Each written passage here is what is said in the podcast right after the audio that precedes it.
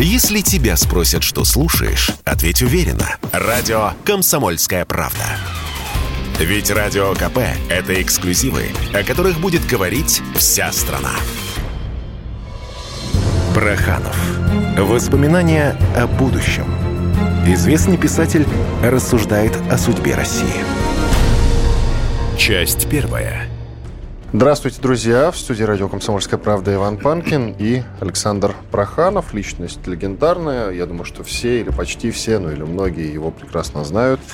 Писатель, журналист и главный редактор газеты «Завтра». Александр Андреевич, здрасте. Да, добрый день, Иван. Добрый Будем день, Иван. Э, говорить о судьбе России. Вот так вот очень просто называется наш с вами разговор. Ничего необычного, но тем не менее такие обсуждения сейчас на вес золота, потому что я думаю, что ни у кого нет четкого понимания, как мы будем жить завтра. Я предлагаю начать с э, такого понятия, как русский мир. Его, это понятие, многие годы пинают, его называют пресловутым. Никто не понимает, как он, русский мир, должен выглядеть, что это такое. Как вы видите русский мир и понимаете вот этот термин? Вот эти разговоры, которые мы сейчас с вами ведем, и мысли, которые мне хочется высказать, они происходят в то время, когда русская мотопехота штурмует Мариуполь, когда рвутся снаряды в окрестностях Харькова, когда летят гиперзвуковые ракеты. И поэтому эти мысли, эти переживания для меня очень актуальны. Они проецируются в актуальную историю, хотя они берутся и черпаются, может быть, из прошлых времен, может, даже из очень древних времен. Я помню, что в проклятом августе 91 -го года, когда армия маршала Язова трусливо убежала из Москвы, оставив Москву, Россию, страну, Великую империю Красную на растерзание демократам. И когда началось это растерзание, я помню, что я испытал вот в эту ночь, когда я ходил по улицам, изгрызанным танками по этому асфальту, я испытал какой-то невероятный ужас, невероятный страх, небывалый страх, какой-то реликтовый, космический страх. Это был страх, конечно, за, за меня, потому что я был в ту пору причислен к рангу ГКЧПистов. Все ГКЧПисты были мои друзья. Газета «День» поддержала ГКЧП. Я страшился за мою судьбу, мне грозили смертью, а моим сотрудникам репрессиям. Я волновался за них, за своих детей. Но этот страх был какой-то другой. Он был какой-то более глубинным, каким-то угрюмым был страхом, неповторимым. По-видимому, это был страх, связанный с тем, что распадалась связь времен. Кончалась огромная русская эра – а когда разрываются времена, то вот этот разрыв, этот грохот, он прокатывается по всей истории. И по той, что была, и по той, что грядет впереди. И вот этот распадающийся мир, это страшное скрежетание этих платформ исторических вызвали во мне этот реликтовый ужас. Я думал, что, может такой же ужас испытывали когда-нибудь ящеры. Или последний ящер, когда кончался э, период тропических лесов и надвигался ледник на землю. А теперь я понимаю, что вот в этом ужасе присутствовали сегодня грозные времена на Украине. Присутствовали эти атаки мотострелков, эти минные поля, эта защита колонны, это выдвижение танков, эти хлебные, пшеничные, покрытые снегом поля, изрезанные гусеницами. Все это было вот в этом ужасе. Страх восстановления этих разорванных времен. Тогда нас разгромила НАТО. Советский Союз был разгромлен НАТО начисто, вчистую. НАТО захватило все пространство, и территориальное, и политическое, и духовное, и метафизическое пространство, именуемое Советским Союзом, именуемое Россией. Наступление НАТО двигалось как тяжкий исторический каток. НАТО объединило Германию и усилило свое присутствие через целый немецкий социум новый.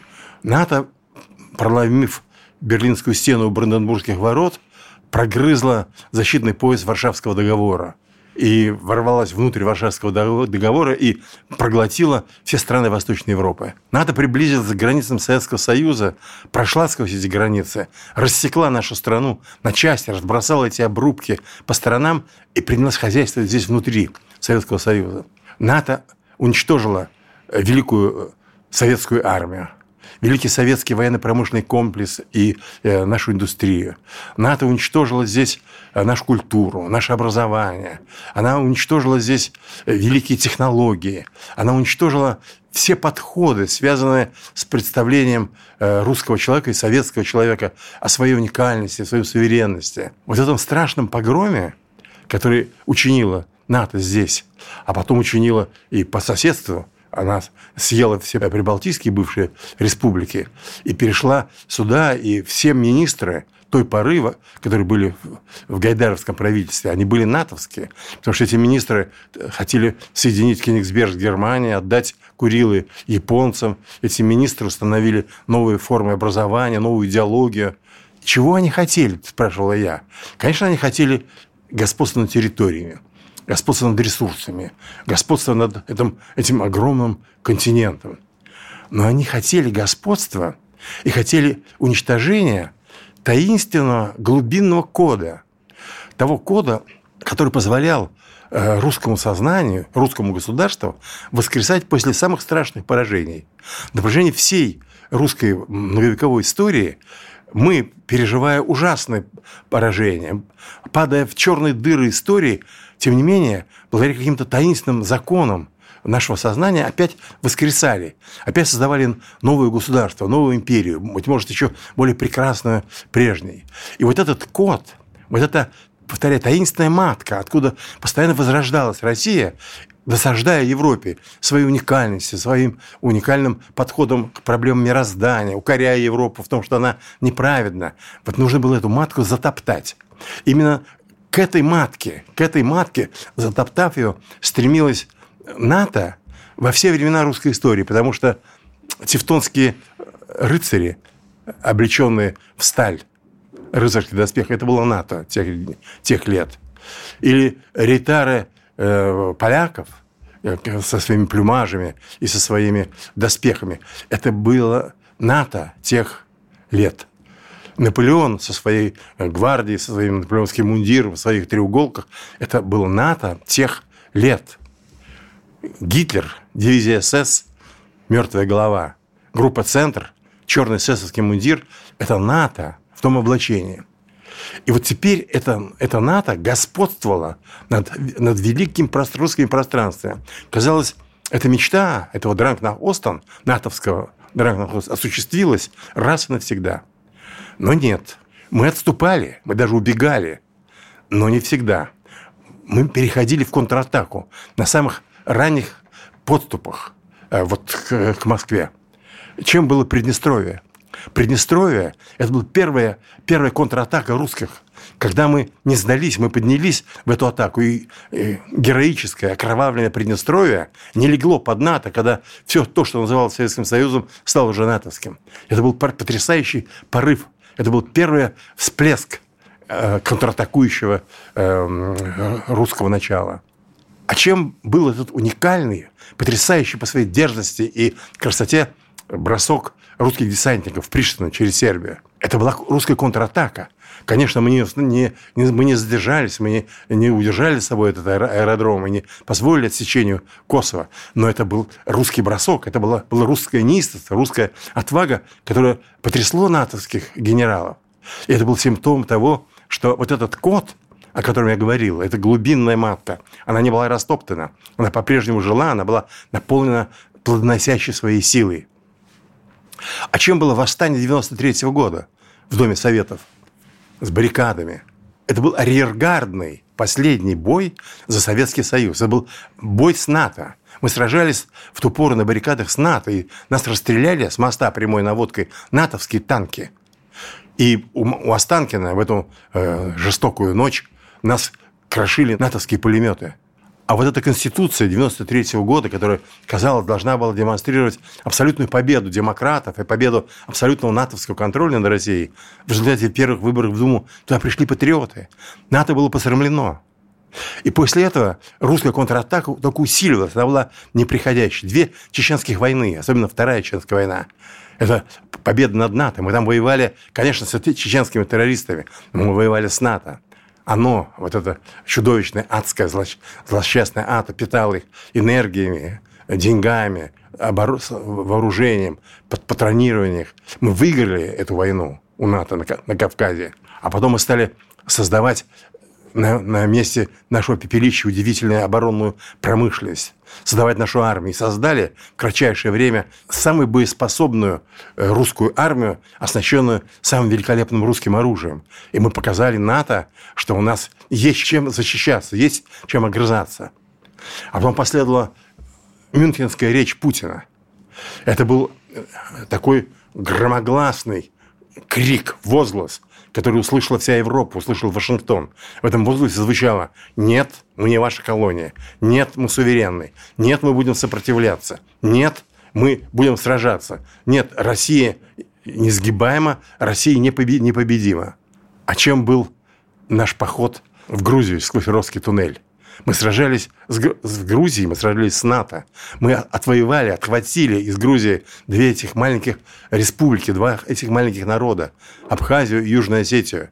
Мы вырвали из-под натовского контроля эти две страны. Это был наш триумф уже за Кавказе. А когда мы вернулись на Ближний Восток, мы выдавили НАТО из с Ближнего Востока, из Сирии. Мы не позволили э, повторить Сирии эту кровавую э, практику Ливии или Ирака. И наши бомбардировщики, наши штурмовики, сражаясь там с э, террористами исламскими, сражались с НАТО, сражались с американцами. Продолжение через несколько минут. Браханов. Воспоминания о будущем. Известный писатель рассуждает о судьбе России. Браханов. Воспоминания о будущем. Известный писатель рассуждает о судьбе России. Часть вторая. Иван Панкин и Александр Проханов. Пытаемся понять русский мир и заодно разгадать русский код. Вся наша новейшая история — это противостояние с НАТО, но самый сильный удар мы нанесли по ним, получается, в 2014 году. Это была потрясающая победа над НАТО. Это была победа вообще всей русской истории. Недаром Россия все ее народы восприняли возвращение Крыма как чудо, как, как крымское солнце.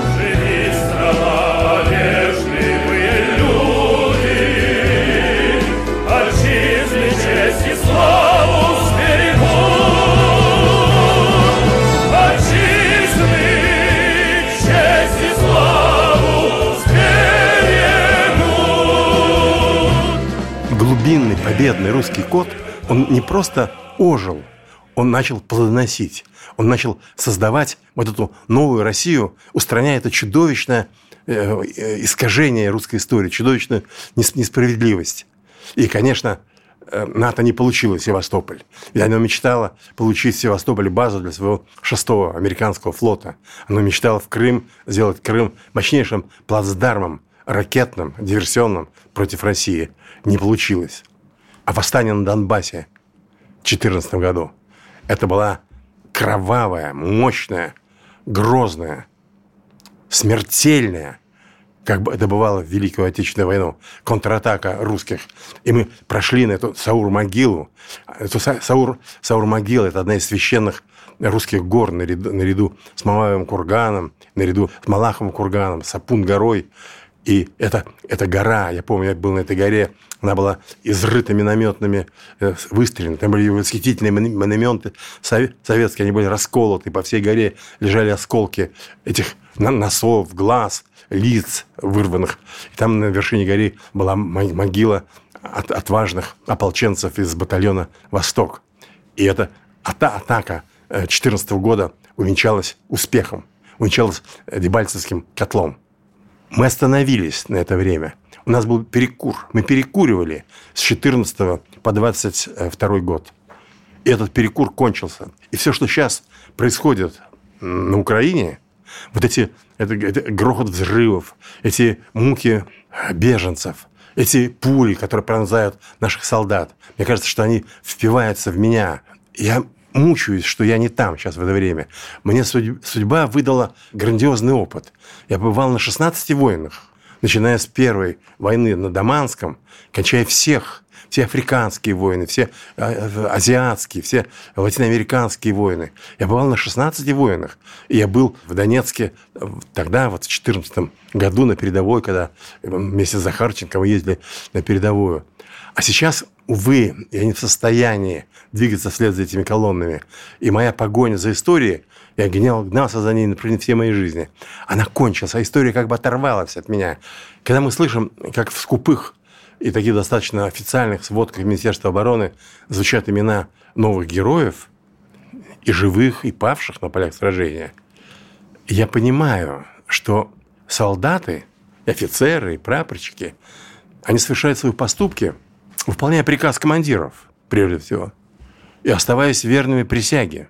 Или их разозлила гибель товарищей, они идут мстить за их гибель, или они увлечены азартом боя, азартом войны. Всякая война – это адреналин, это азарт, это неистовство очень жестокое. Но наряду со всем этим, я уверен, что в глубине их души бессознательно действует все тот же глубинный русский победный код, который поднимает их на этот подвиг. Потому что подвиг, настоящий подвиг, конечно, он совершается за свою семью, за свой родной порог, за своих любимых и близких, за свою родину, за река, реки, разливы, весны, снегопады. Но настоящий подвиг совершается вот за эту сущность, которая позволяет народу быть народом, который вообще создал народ, который определяет народ как таковой, который делает народ угодным Богу, угодным самой природе, угодным человечеству. И поэтому вот этот код, о котором я говорю, он присутствовал во всех русских солдатах и воинах на всей протяжении русской, русской истории.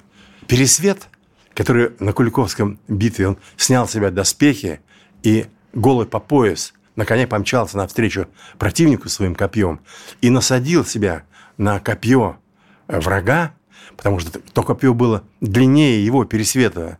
И это копье пронзило его тело и позволило ему приблизиться к врагу на глубину вот этого проникновения. И он, уже умирая, может быть, уже и умерев, ударил противника копьем и сразил его. И поэтому Пересвет – это победный русский солдат. Иван Сусанин, который увел поляков в дебри русские, туда, куда Ивран костей не заносил. Иван Сусанин, погибший там, это был русский победный солдат. А капитан Тушин из Толстовского «Войны и мира» это были русские победные солдаты. Такими же русскими победными солдатами был Александр Матросов и маршал Жуков. И такими же победными русскими солдатами были десантники 6-й воздушной десантной роты, павшей там в горах Чечни. И, конечно, наш удивительный русский народный святой Евгений Родионов, который принял мученическую смерть, когда взяли в плен, но не отрекся ни от армии, ни от России, ни от своего крестика нательного. Это все великие, победные русские солдаты. Некоторые из них солдаты-мученики, причисленные к лику, к лику святых. И вот я думаю, что же такое вот этот вот таинственный, этот глубинный русский код, за который можно сражаться, за который можно отдать жи- жизнь. Что это за восхитительная, чудесная сущность? Он очень трудно выразим. Вот есть в жизни явления, которые невыразимы. Для этого не найти слов. Может быть, чтобы приблизиться к этому коду, надо начитаться Пушкина.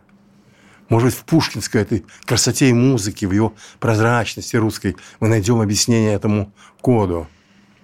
Лоскутие сих знамен победных, сияние шапок этих медных, насквозь простреленных в бою.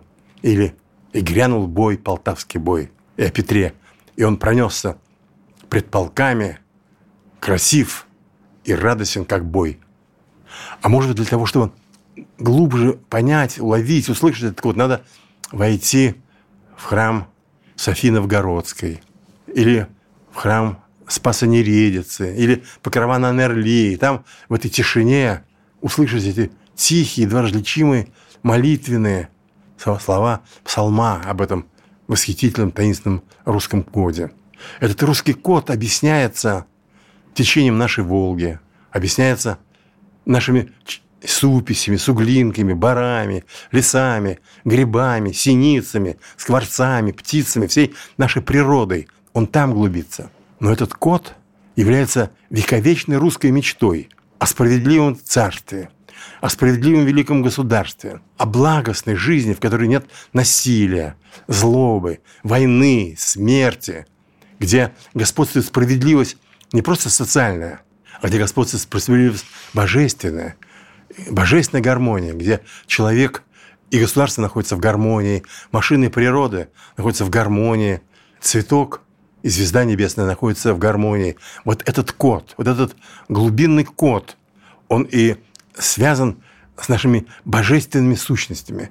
Потому что только за высшие божественные, вселенские сущности э, может сражаться народ и идти в свой, свой огромный вековечный русский поход. Я думаю, что когда осядет пепел сожженных городов на Украине, и когда танковая колея растет пшеницей, и мы вернемся к нашим семьям, наши гарнизоны, наши службы, когда считать мы станем раны, товарищи считать, как говорится в Бородине Лермонтова, тогда нас ждут огромные труды, колоссальные труды, за которые мы опять возьмемся, потому что э, Россия, каждый раз вставая из пепла, проходя через узкости, через игольные вот эти ушки истории, она опять создавалась о великих трудах, великом напряжении, великом родении. И нам предстоят здесь в России огромные труды. Нам предстоит великое русское очищение, освобождение себя от всех накипи, от всех скверн, от всех заблуждений, от, от всей слабости, которая, которая накопилась в нас за эти вот 30 э, лет. И поэтому нас в этих, в этих родениях, в этих трудах будет э, вести все тот же вот этот вселенский, глубинный, победный русский код. И я убежден, что сейчас на полях сражения украинских там рождается не просто новая русская армия, не просто создаются новые методики ведения боевых действий, там рождаются новые полководцы, там рождаются новые герои, такие же восхитительные и такие же светоносные, как и э, как и генерал Карбышев, как и Матросов, как Космодемьянская. Поэтому все, что сейчас происходит на Украине, это сотворение э, новой русской истории. Новой русской истории, которая является просто русской историей, вековечной русской историей. НАТО, получается, это такая метафора, вид врага э, западного, но Россия, получается, это некий щит и меч. Вы так это понимаете? Все, что делает Россия теперь и до этого – о чем я говорил, это есть попрание ада. Потому что сражение, которое мы ведем с Америкой, это сражение двух миросознаний. Американская мечта. Как американская мечта ее определяет? Американская мечта, как говорили Наоконы, это град на холме. То есть это замок на холме, это крепость на холме, это гора американской истории. На ней возведена крепость.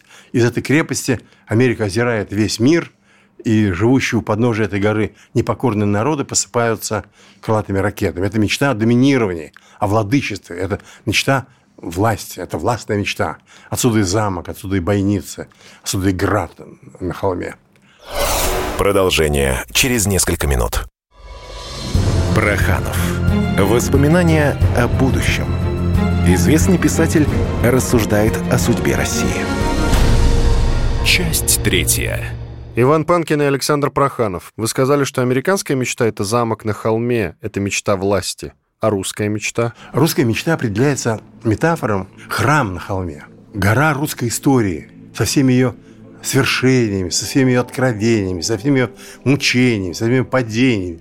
И на вершине этой горы стоит храм. Не град, не крепость, а храм, который своими крестами, своими лучами, он тянется в небо, к небесам поморский свет, чтобы достичь этого света, и чтобы этот свет не зашел через храм, через эту гору в наши семьи, в наши гарнизоны, чтобы вдохновлял наших певцов, писателей, наших политиков, наших, наших героев. И в истории отношения Запада и России храм сражается с замком, с крепостью. И сегодня крепость, опять американская, натовская крепость, сражается с русским храмом. А поскольку в основе вот этих представлений, которые он сказал, лежат религиозные смыслы, то в основе русской мечты лежат райские смыслы, небесные, повожские смыслы. А в основе вот этой идеи доминирования, владычества, этой огромной, могучей, двигающей тысячелетиями в мире силы лежат адские смыслы. То есть Россия постоянно сражается э, с адом, хочет его попрать, хочет, как Иисус, когда он сошел с креста после своего воскрешения, он с этим крестом сошел в ад, он попрал ад.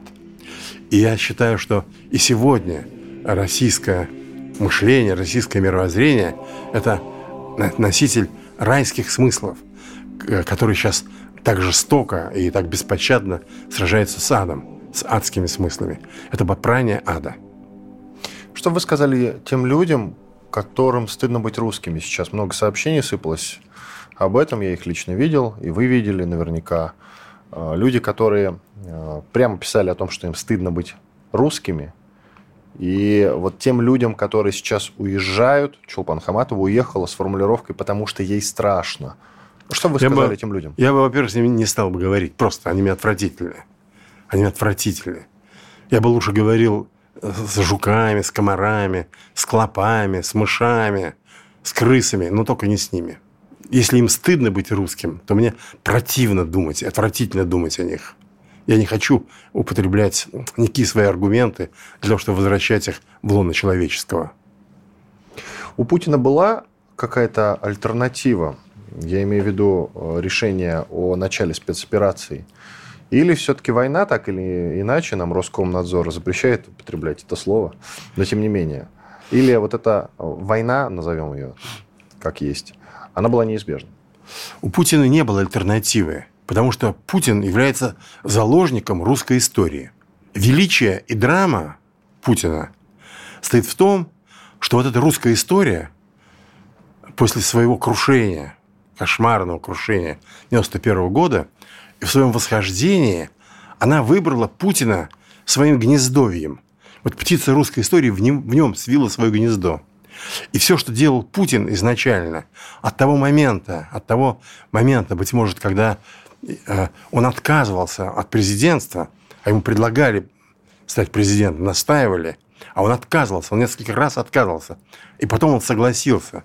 Вот с этого момента, когда он взял на себя это бремя, он взял на себя этот крест, все, что он делал, это движение вот этой русской истории, русской контратаки.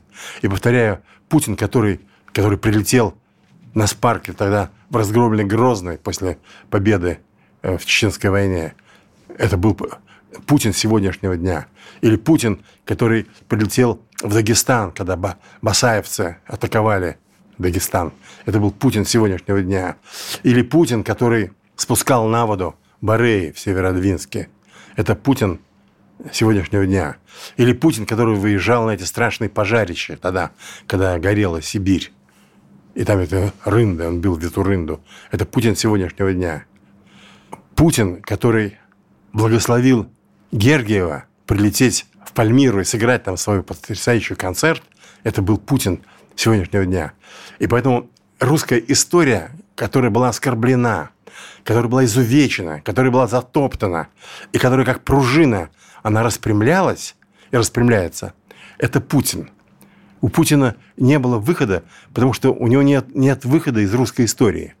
Я не знаю, что он чувствует. Он находится в состоянии колоссальных перегрузок. Мне даже страшно подумать, что он сейчас на себе несет. Какая на нем нос. Он как кариатида держит на, на, на себе вот этот осыпающийся свод, свод мира. И поэтому у него не было никакой альтернативы. Все альтернативы, вернее, средства были использованы. И дипломатические, и коммерческие использованы, и лукавство политическое, и уговоры, и хитрости. Они все были использованы. Но к этой войне Путин подготовился. Была создана мощнейшая армия, и главное, было создано оружие, которое не позволяет сегодня натовцам сделать э, бесполетное небо, бесполетную зону над Украиной или вторгнуться из Прибалтики где-нибудь в Псковскую или Смоленскую область. Поэтому у Путина не было никаких альтернатив, и у него не будет никаких альтернатив. Он в этом смысле является человеком, который, через который реализуется русская история. У русской истории э, есть несколько великих периодов своих я их называю имперским периодом. В каждом имперском периоде был свой вот этот вот полководец. Который двигал русскую историю, толкал ее, если она останавливалась. В первой русской империи, Киевско-Новгородской, это был князь Владимир. Во второй, Московском царстве, вторая русская империя, это был Иоанн Васильевич Грозный. В третьей империи это был Петр Великий. В четвертой, Советской Красной империи, это был Сталин. И в пятой империи это Путин. Это такие верстовые столбы русской истории. И поэтому, еще раз повторяю, у Путина не было альтернативы, но он ее и не искал. Потому что им двигали другие мотивы, не, не военные, не политические, им двигали метаисторические мотивы. То есть это толчок э, к новому витку русского величия, или нас ждет сто лет одиночества? Как угодно можно называть это русским величием, или можно называть русским цветением, или, может быть, называть русским стоицизмом. Это все по-разному может называться. Но мы выстояли после крушения 91 года, после того, как Язов отозвал свои танки из Москвы, мы стали добычей врага и мародеров. Мы выстояли, мы возродились, и мы идем по этому пути неуклонно.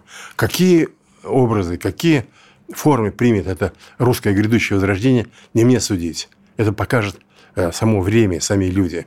Но я просто убежден, что когда завершится вот эта драма украинская, скорее бы уж она завершилась, нам придется очень много пересмотреть, передумать. Нам, нам придется трудиться и молиться.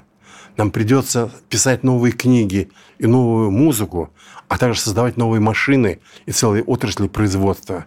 И, повторяю, в этом новом времени, времени великих трудов, что священных трудов, Путин опять а, останется во главе вот э, этого похода, русского похода. А можно ли рассчитывать на то, что вот эта военная спецоперация, это все-таки, с учетом ее положительного исхода, это последняя война? Ну, то есть мы воюем для того, чтобы перестать воевать. Можно ли рассчитывать на это? Прекрасная была песня с самого конца войны. Это гимн авиаторов. Там, где пехота не пройдет и бронепоезд не промчится, тяжелый танк не проползет, там пролетит стальная птица. За вечный мир, последний бой, летит стальная эскадрилья. В 1945 году она в последний бой за вечный мир. Сразу после этого Японская война, Корейская война, Вьетнамская война, все горячие точки, на которых был африканские, латиноамериканские, две чеченские войны, Карабах, Приднестровье и вечный бой, покой нам только снится. Я бы хотел, конечно, посмотреть на такого блаженного человека, я так представляю, у него должны быть такие большие, детские, голубые глаза, чуть-чуть влажные, наполненные такими апрельскими слезами влажными. И он должен говорить, что это последняя война, это мы, наконец, избавляемся от войны. Я бы просто этого человека, если он искренне, просто поцеловал бы его в лоб своим поцелуем старческим и отправил бы его куда-нибудь за подснежниками, за первыми. Россия будет сражаться за самую себя вечно, потому что вот этот русский код победный, он ненавистен аду. И ад не оставит Россию никогда. И мы будем вечно с ним сражаться на разных дистанциях, на разном подлетном времени. То есть, получается, это некий замкнутый круг, из которого нет выхода. А это не круг, это другая фигура. Это экспонента, по которой Россия приближается к Богу. Какой вы видите Россию через 10 лет? Я вижу страну, у которой главной глубинной идеологией будет вероучение русской победы. Вот то вероучение, которое мои друзья и мы написали в Изборском клубе, создали. И оно, но эта идеология, она вот-вот будет оповещена, мы оповестим об этом мир. Это очень важная, интересная идеология. И эта Россия, которая усвоит эту идеологию как главную государственную идеологию, она, исходя из этой идеологии, сделает себя самой непредсказуемо прекрасной. Будут построены исходя из этой идеологии, города, будут построены институты, будет построено образование особое, будут построены отношения к старикам, к детям. То есть формы вот этой победной идеологии, их не нужно предсказывать. Образ будущего, он непредсказуем. Зачем это навязывать будущее свои костные, ограниченные картины? Но я думаю, что вот эта идеология, которая станет глубинной, она обеспечит России цветение. Продолжение через несколько минут. Проханов. Воспоминания о будущем. Известный писатель рассуждает о судьбе России. Проханов. Воспоминания о будущем. Известный писатель рассуждает о судьбе России. Часть четвертая. Иван Панкин и Александр Проханов. Еще очень много сейчас говорят о блудных детях. Имеются в виду республики, которые в 91 году от нас откололись. В 91-м, 92-м. Как вы считаете, они будут постепенно понимать, что им необходим плотный союз с Россией, возвращаться в состав России? Я, я тоже боюсь говорить конкретно. Я только одно знаю, что вот у Русской империи границы пульсирующие. И в этом смысле у Русской империи есть несколько метафор, образов. Во-первых, Вселенная, она носит пульсирующий характер. Она то расширяется, то схлопывается, опять расширяется, опять схлопывается. И русская история – тоже постоянные всплески и сжатия почти до нуля. Опять взрывы, расширение, потом. Поэтому границы империи, они не постоянно, они все время дрожат, они пульсируют. И как себя поведут азиатские, прибалтийские республики, Украина, Белоруссия, трудно сказать. Просто сейчас вектор, вектор наступления. Мне, повторяю, не, опять не хочется гадать на кофейной гуще, как будет себя Туркменистан чувствовать или Казахстан. Мне кажется, что чем интенсивнее, краше, справедливее, сильнее и благочестивее будет Россия, тем быстрее эти границы империи будут возвращаться к своим исходным контурам. Вы приводите исторические аналогии, конкретизировать, чтобы хочу спросить, а с каким периодом русской истории вы бы сравнили нынешний период? Со всеми. Потому что, повторяю... То есть, это такой симбиоз. Русская история называется по синусоиде. Русская история – это история пяти русских империй. Русское государство существует только в имперском контексте. Когда кончается империя, разрушается империя, кончается государство, кончается народ сам. Народ превращается просто в сумму человеческого. Поэтому рус, русская история, она восходит и исчезает в безднах. Восходит и исчезает в безднах. Таким истории, повторяю, первая империя Владимира, вторая империя Грозного Ивана Васильевича, третья Петра Алексеевича, четвертая Иосифа Ивановича Сталина и пятая Владимира Владимировича Путина. И в этом их аналогии. И они в этом отношении абсолютно напоминают друг друга.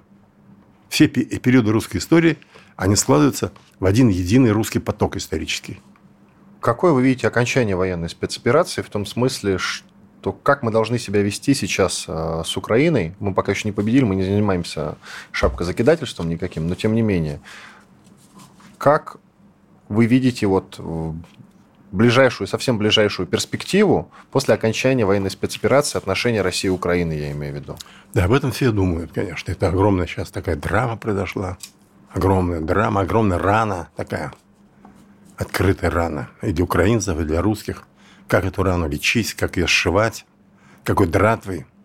Но я думаю, что, конечно, прежде всего должны быть подавлены, отсечены все рупоры, делающие э, Украину ненавидящей Россию страной.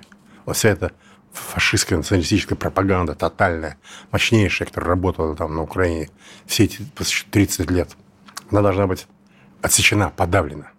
Все эти гордоны, все эти должны быть выкинуты оттуда. Вместо нее, конечно, должна установиться наша российская э, пропаганда, педагогика такая. Конечно, эту, педагогику надо осуществлять с особой интонацией сердечной. Я иногда слушаю вот сегодняшние наши аналитики, комментаторы, они слишком спокойные, они слишком внутренне холодные, они слишком равнодушны. Иногда они слишком профессиональные. А ведь об этом надо говорить так, как об этом говорила Ольга Бергольц в осажденном Ленинграде или Вера Инбер, когда писала о Зое поэму Таня.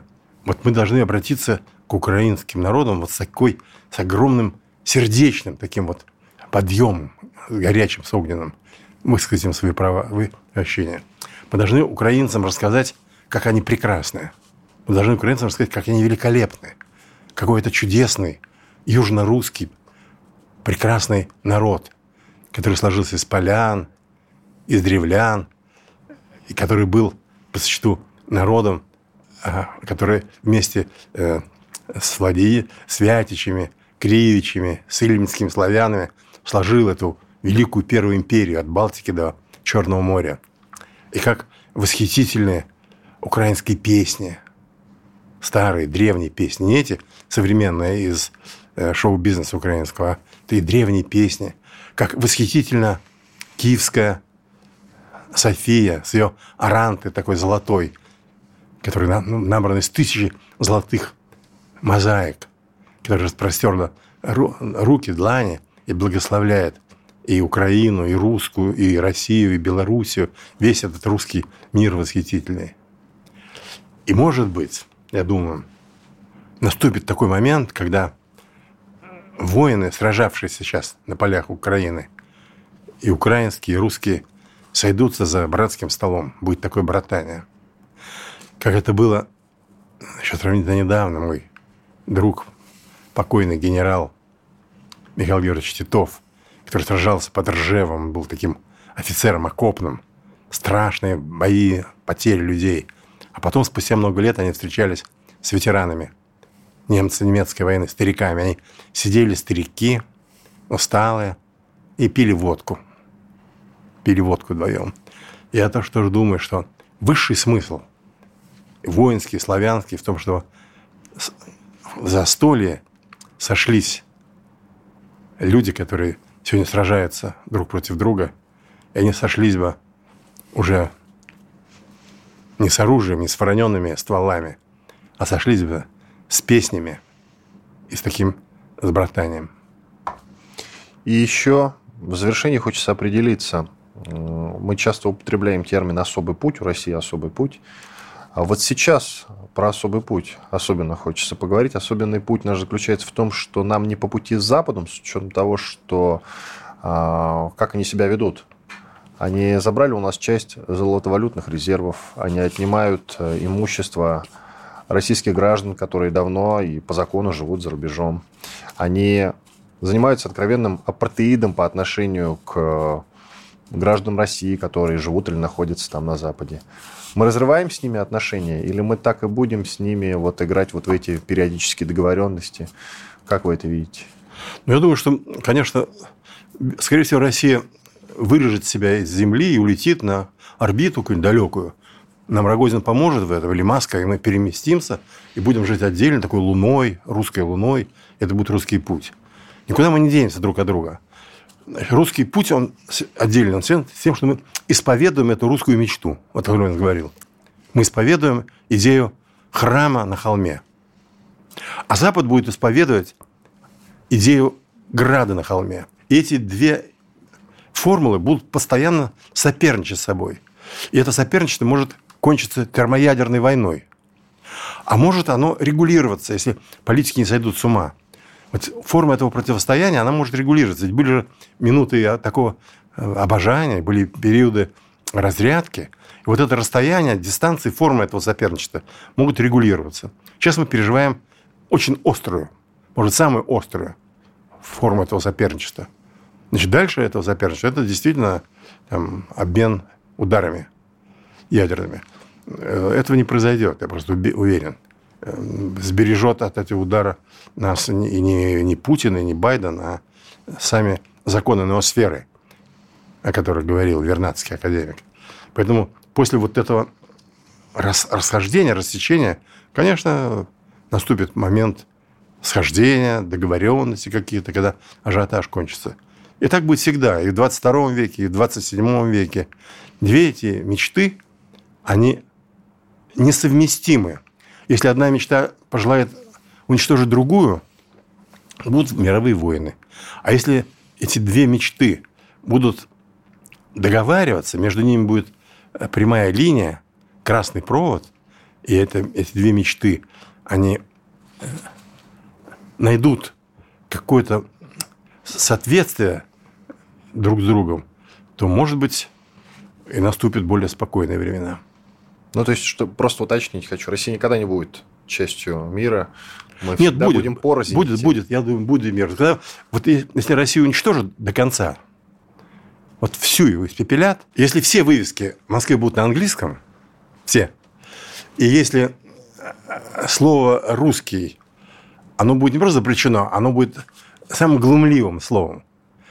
И если у нас опять э, будут натовские министры и натовский президент, это будет прекрасное время для дружбы России и Америки. Это будет восхитительное, самое блаженное время.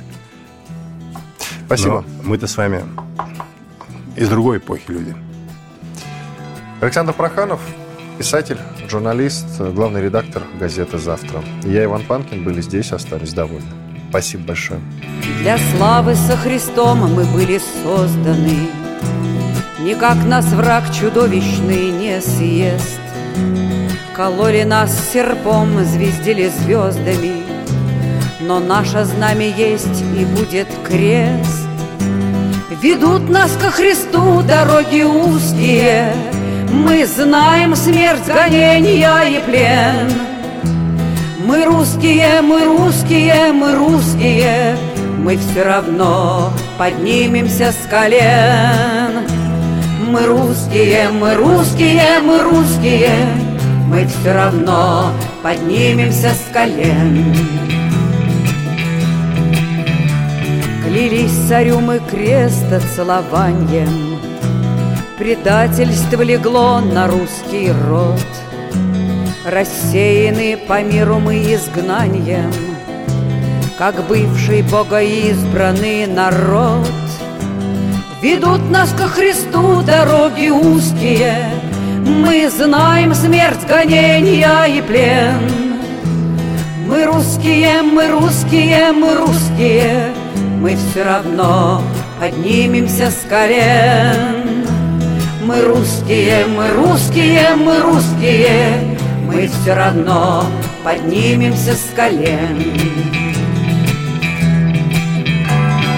Теле у России раны рваные, Но свет Христов отчетлив впереди. И если нападут на нас поганые, Мы в бой пойдем с крестами на груди. Ведут нас ко Христу дороги узкие, Мы знаем смерть, гонения и плен. Мы русские, мы русские, мы русские, мы все равно поднимемся с колен.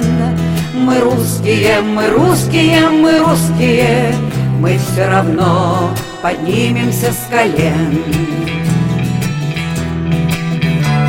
У нас с врагом окончена дискуссия, Мы вновь воспрянем подвигом горя.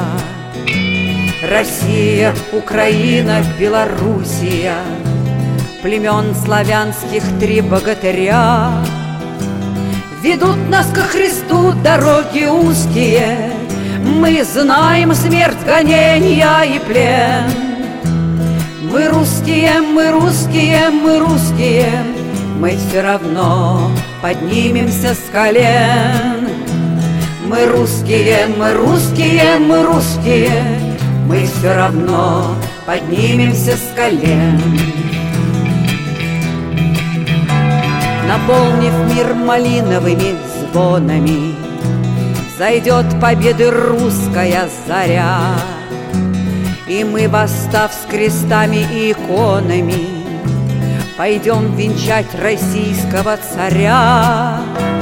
Ведут нас ко Христу дороги узкие, Мы знаем смерть, гонения и плен. Мы русские, мы русские, мы русские, мы все равно поднимемся с колен. Мы русские, мы русские, мы русские, мы все равно поднимемся с колен. Уж ангелы трубят к последней битве, За веру, за царя иди не трусь, Соборным покаянием и молитвой да воскресит Господь святую Русь. Ведут нас ко Христу дороги узкие, Мы знаем смерть, гонения и плен. Мы русские, мы русские, мы русские, Мы все равно поднимемся с колен. Мы русские, мы русские, мы русские, покаемся, поднимемся с колен.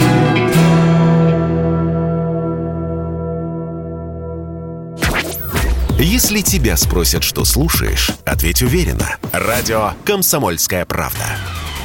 Ведь Радио КП – это эксклюзивы, о которых будет говорить вся страна.